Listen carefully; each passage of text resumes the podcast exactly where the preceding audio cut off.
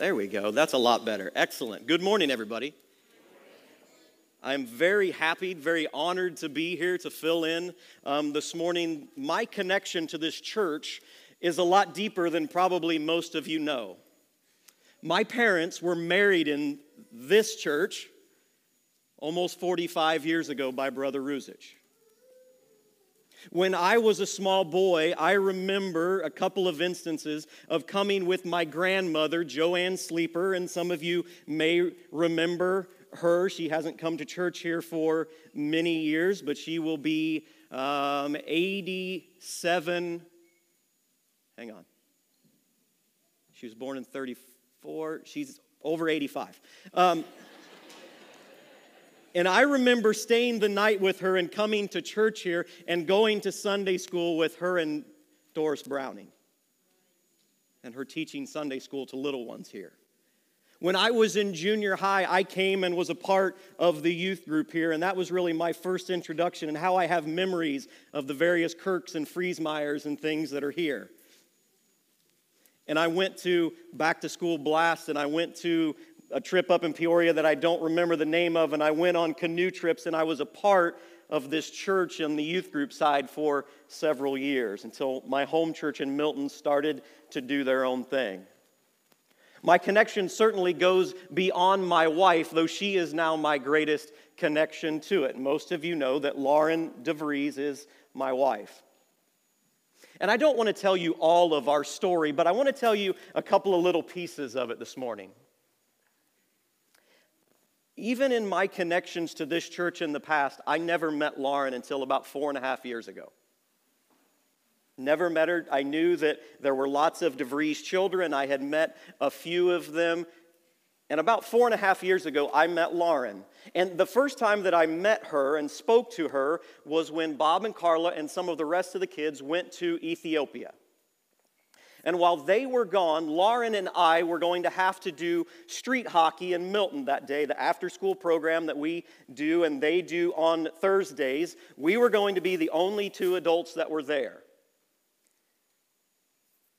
And Lauren had been told about me, and I had been told about Lauren. And, and I was interested, and she was not. and I, we showed up on that particular Thursday, and I spoke first, which, if you know me, that's very uncharacteristic. I said, Hi, Lauren. She said, Hi, and that was it. We were there for a couple of hours. I think that's all that we said to each other the entire time.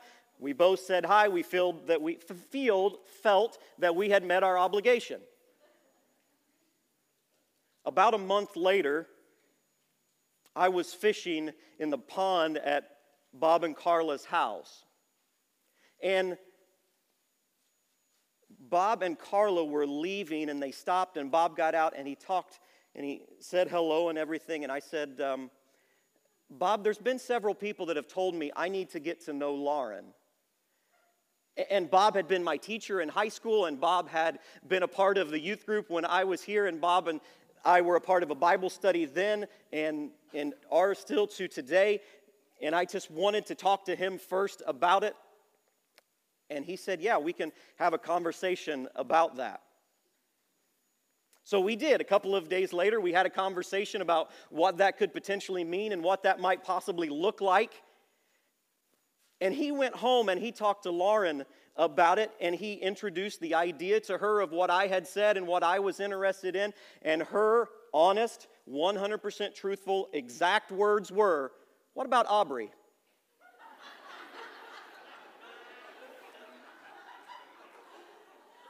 because you see, at that time, a month later, I was 100% convinced we were going to get married. She was completely disinterested. So after that time, she did not say immediately no. She said, I don't know. She continued to say, I don't know for about two and a half months, and then she went to Scotland for six weeks. I thought I might get a hug when she left. I didn't get one. Some of this you may remember if you came to our wedding and you kind of walked the trees and looked at the different things and the different pictures that we had there at our wedding that kind of told our story. While she was gone, I had kind of said, hey, let's take this time to not really talk to each other and not send emails and text messages back and forth and just kind of see what God is saying to each and every one of us. That didn't last very long, and we were sending text messages and emails back and forth. And at one point, I sent her an email and I said, I just want to talk to you about these two songs that have been on my heart.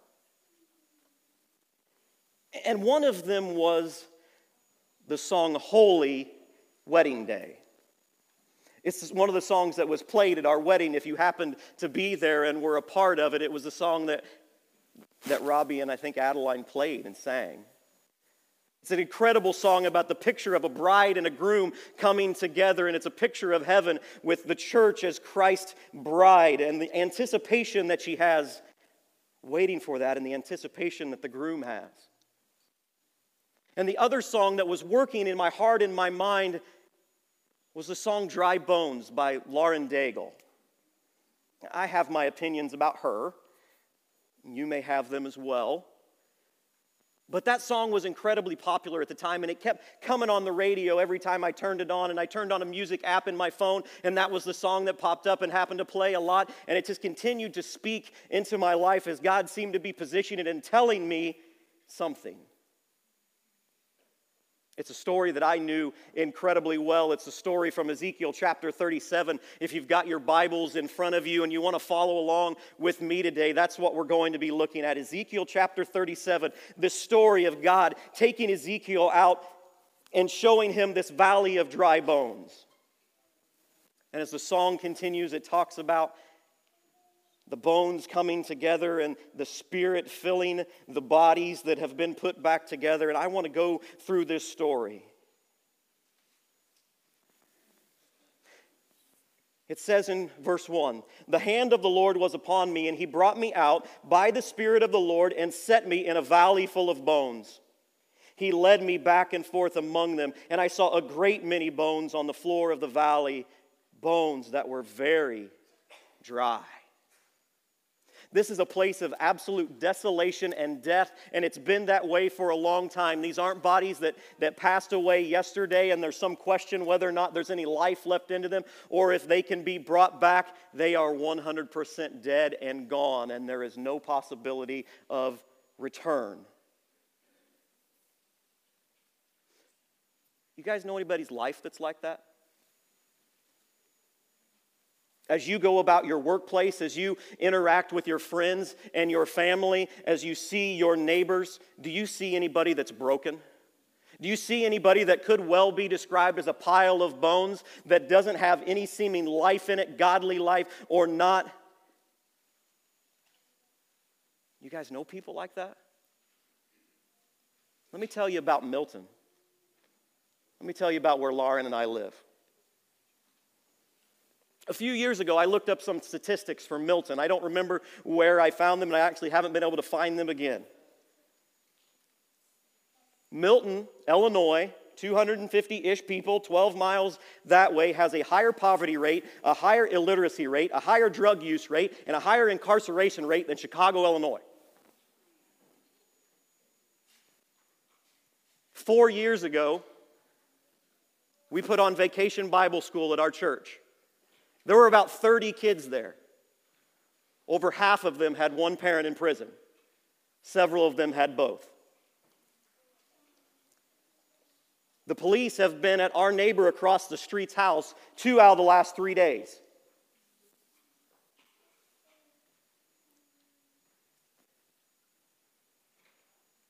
Milton is a community that could be described in the same way as this valley of dry bones that he Ezekiel is seen. Many of you have had the opportunity to be a part of Backyard Bible Club and the various communities that the church here has done in New Salem. Some of you have been there, and Lauren and I have been there and worked before. And many of you have been to Nebo and you've been to other places around here. Are those communities here, are they valleys of dry bones? Are there people living there that need to know Jesus, that need to know God, that, whose lives are completely fallen apart? And we might question to ourselves this very next question that God asked of Ezekiel God says, Can these bones live? Son of man, can these bones live? And as I walk throughout my community, as I go to church in Milton, as I'm a deacon at the church there, and I often preach, and we teach Sunday school and are a part of youth group, and we look at these broken lives all around us, a lot of times we throw up our hands in a way and say, Can these people live? Can anything be done in their situation and in their life to change it, to bring them to a knowledge of Jesus so that they can know who He is and be filled with their spirit, be filled with His spirit? And I love Ezekiel's answer because he says, O sovereign Lord, you alone know. Because in that statement, you alone know, he is also saying, only you can do it. If it can be done, if these bones can be put back together and there can be flesh and blood and there can be life breathed back into them into a heart that beats, only you can do it. Ezekiel doesn't say, Well, God, let me I don't know. Let me try. Let me grab this femur and let me grab this tibia and fibia over here, and then I'll put the kneecap together and I'll try to stretch it back together myself. He immediately acknowledges that the only solution to the situation at hand is God acting, and there's nothing he can do. It's a great reminder for us as we attempt to work and move in our communities and we work and move in a way that we feel God has called us to do to continue to acknowledge that God, you are the only one that can do this. And if anything that is accomplished through what I'm doing, it's only because you are causing it to happen.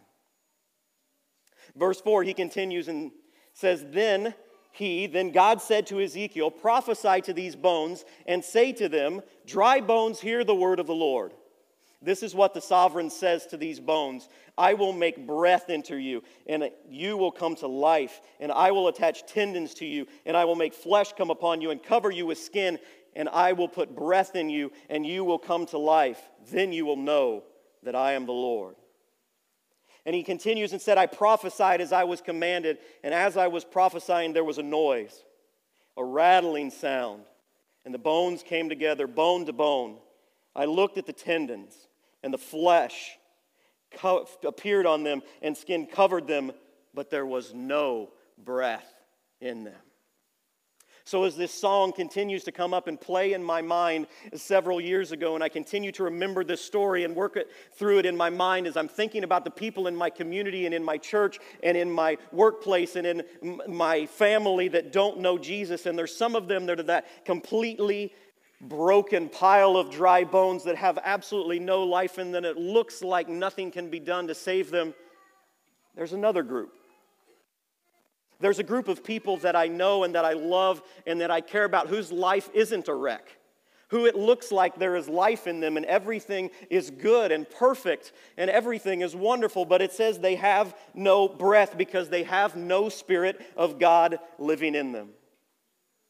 And you know those people as well. You live with them and you work with them. They're your neighbors across the street where they're not necessarily broken in a way that the world would see broken. They're maybe a two parent home with several kids and everybody works and the American dream seems to be alive and well in them, but they don't know Jesus. There's no spirit living within them. There's no, as this text says, breath living within them. The NIV translates this word breath this word appears in the Old Testament about 300 times. 171 of those times, this word is translated spirit. And only 50 times is it translated breath. So let's read it that way. So it says, I, I commanded, or I prophesied as I was commanded. Let's go back to up to verse 4.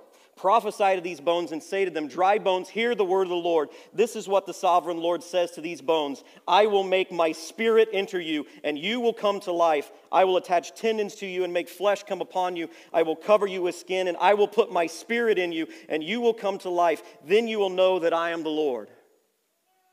What is the prerequisite to life? The entrance of the Spirit of God in this body. And it says he prophesies and the bones all come together, but there is no spirit in them.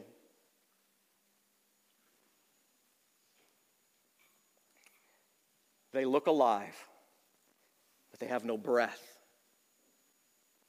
I work for Whitetail Properties. I am the Midwest marketing manager.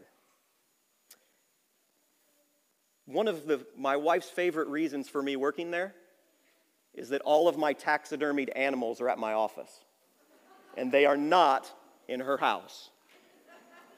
And if you see really good taxidermied animals, they look alive. And guys are so incredibly good, they can make them look incredibly alive. There's so good ones that I've seen of deer jumping over fences, and it looks like a live deer jumping over a fence, but there's no breath in it. Or it looks like a duck flying through the sky or swimming on the water, but there's no breath in them. It looks like at any second they could come alive. Has anybody ever been to the Field Museum in Chicago? Have you seen the two lions? From the movie The Ghost and the Darkness, that story of the man eating lions of Tsavo that takes place in Africa, the two real lions that were eating railroad workers are stuffed in the museum in Chicago. And it looks like they could at any instance jump out at you and kill you and add you to that count of dead bodies that they have, but they have no breath. And so many people in our world around us look the exact same way. They look as if they are living by all accounts on the outside, but there is no breath in them, no Spirit of God in them. Then God continues and says, Prophesy to the breath Prophesy, Son of Man, and say to it, This is what the sovereign Lord says Come from the four winds, O breath, and breathe into these slain, that they may live. So I prophesied as he commanded me, and breath entered them. They came to life and stood up on their feet, a vast army. Let's reread that text again. Then he said to me, Prophesy to the Spirit of God, prophesy, Son of Man, and say to it, This is what the sovereign Lord says Come from the four winds, O Spirit of God, and breathe into these slain that they may live. So I prophesied. And he, as he commanded me, and the Spirit of God entered them, and they came to life and stood up on their feet, a vast army. What an incredible picture going from this littered ground and valley of dry bones that have been dead for an extended period of time. There is absolutely no life in them, and nothing worldly can take place to put them back together and to breathe life in them and make them this vast army that stands now before Ezekiel and stands before God. Armies do a few things. Armies obey boldly and sacrificially. That's what an army does. Many of you have served in the military in one branch or another, and you know others that have. You probably know some that may have given their life for our country. And they were willing to serve and were served obediently and boldly all the way to the point of sacrificing their lives. And this is what this army is going to do. This vast army that God has put back together. He wants obedience from it, and boldness from it, and sacrifice from it.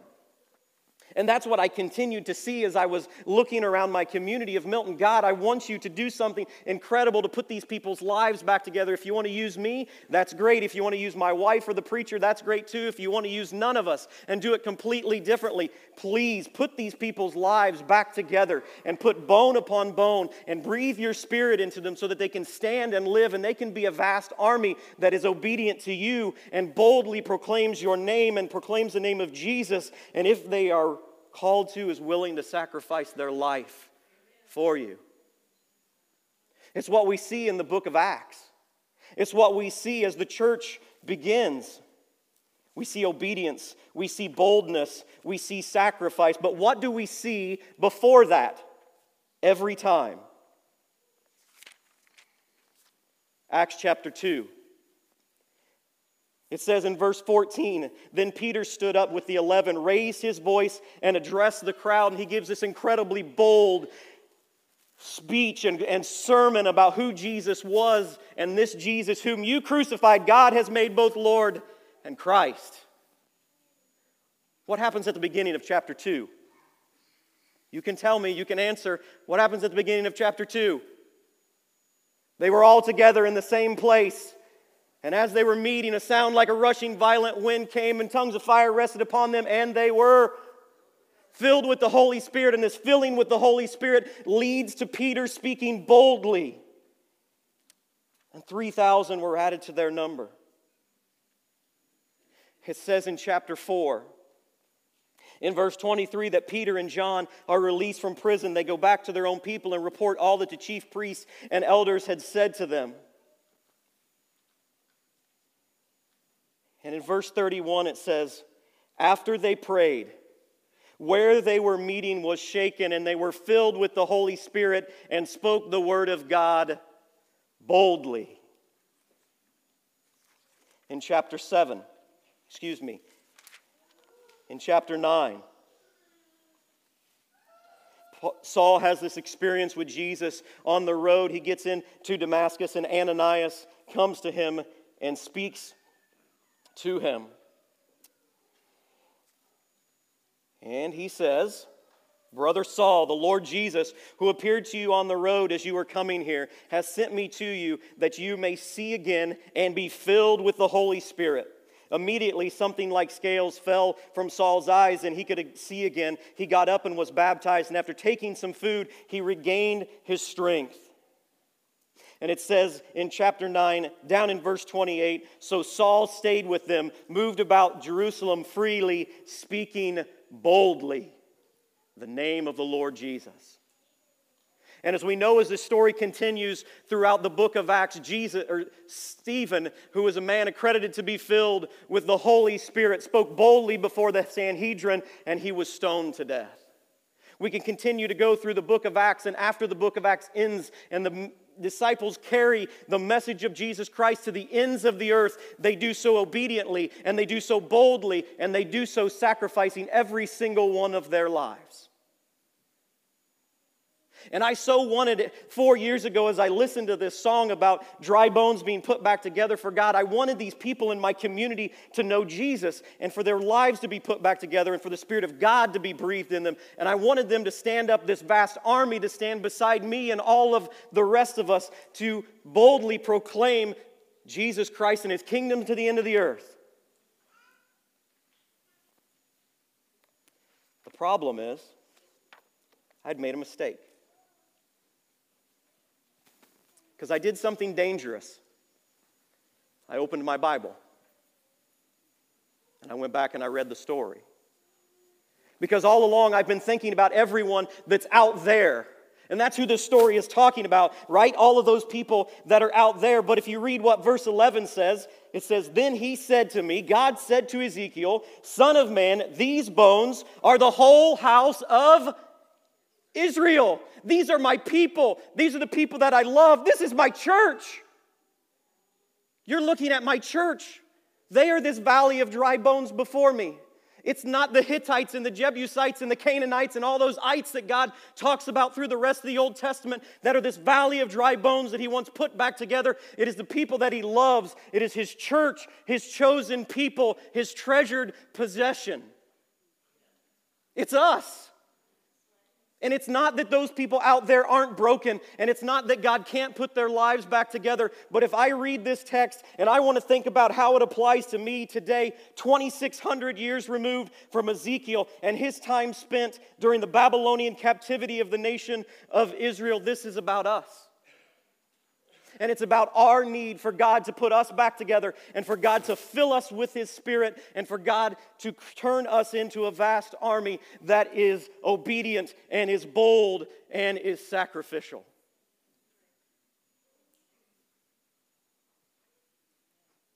I'd made a mistake. So I had to look at myself and I had to think which of these three categories do I put myself in? Am I, as an individual, a valley of dry bones that's obviously dead? That everyone who sees my life as I go throughout it knows that I am a broken person because of all that has gone on? Or am I a person that it looks like I'm living, it looks like I'm living a wonderful Christian, godly life, but if you really got up close to me and you felt my heart and you put your hand on my chest, you would know there was no breath, there was no spirit there. Or am I a part of this vast army that God has breathed life into and He's breathed His Spirit into me and I stand on my feet alive, ready to serve? And it's a question I had to ask for my church as a deacon of the church in Milton. Is that church, is it a valley of dry bones? Does it look alive to the community, but there's no Spirit of God in us? Or is it a live, vibrant body of believers and, a, and an army that endeavors to obediently serve God in Milton and beyond it? And it's a question all of us have to ask. Ask of ourselves as individual people. Ask of this church. Which group does this church fall into? Are we a valley of dry bones and everyone around us knows that we are broken and we are dead? Do we give all the appearance of being obedient to Jesus Christ by the way that we live our life, but there is no Spirit of God in us? Or are we a vast army ready to do His will and ready to be obedient and to serve Him. So I ask of you today to ask that question.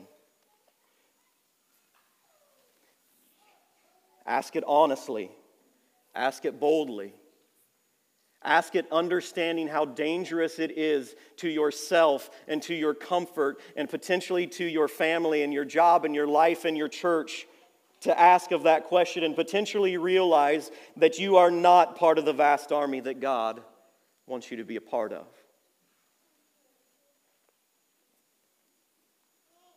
There has been another song that has been a part of Lauren and I's relationship and a part of the ministry that we have done beyond that one.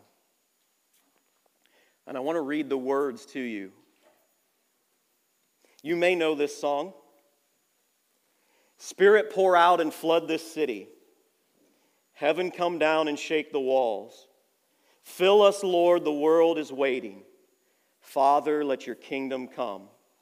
Come restore generations of desolation. Bind up the broken, brokenhearted and the poor. Plant and sow, reap and grow what time have, has ravaged. Break down the walls of race and war. Spirit, pour out and flood this city. Heaven, come down and shake the walls. Fill us, Lord. The world is waiting. Father, let your kingdom come. God, we seek the peace and welfare of our city. Prosper, redeem her as your own, that all would see your glory here in greater measure. Through us, your church, your kingdom come.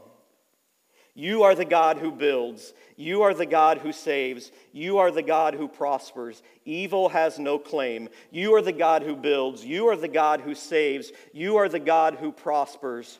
Fervently we pray. As we read throughout those stories of the book of Acts and we see the Holy Spirit being poured into people's life, the, that Holy Spirit came after fervent prayer. The people were gathered together and they were praying. The disciples were gathered together in the upper room and the Spirit came upon them. If you find yourself today, as you honestly ask the question and answer it, and you see yourself not filled with the Spirit of God and not a part of this vast army of obedience and boldness and sacrifice to Him, my prayer today is that you will pray a, pray a dangerous prayer and you will ask God to fill you with His Spirit. It is a prayer that I pray, that my wife prays, that we pray for our son, that we pray for our community, and that I pray that you pray for yourself. That God will pour his spirit mightily out upon you and that he will fill you.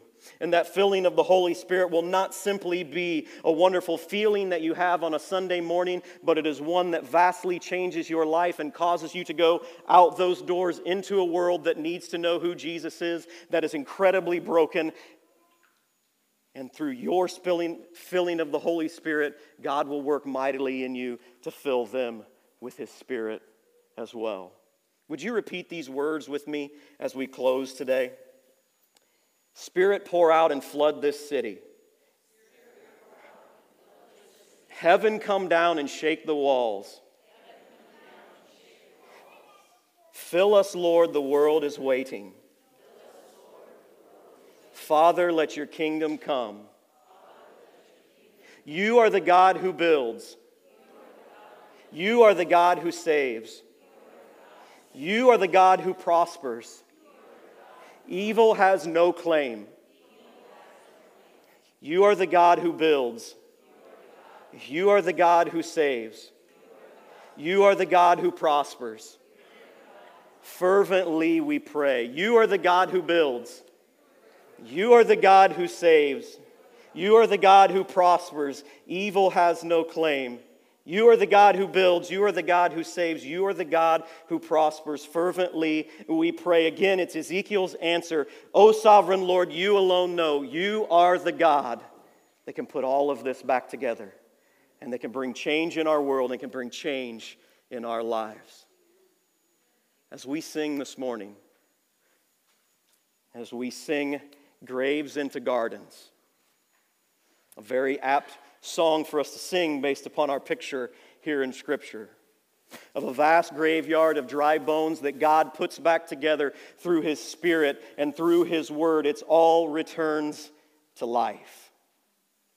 As we sing this song together, if you want to come forward and you want to fervently pray a prayer to God of fill me with your Holy Spirit, I encourage you and I pray for you to come and give your life for a first time again to Jesus, and I'll ask God to fill you with His Spirit.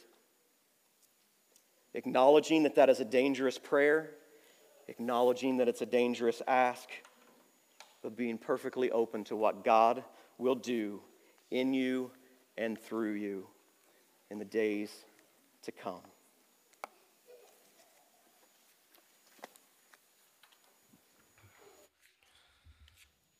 You stand and sing this with us this morning.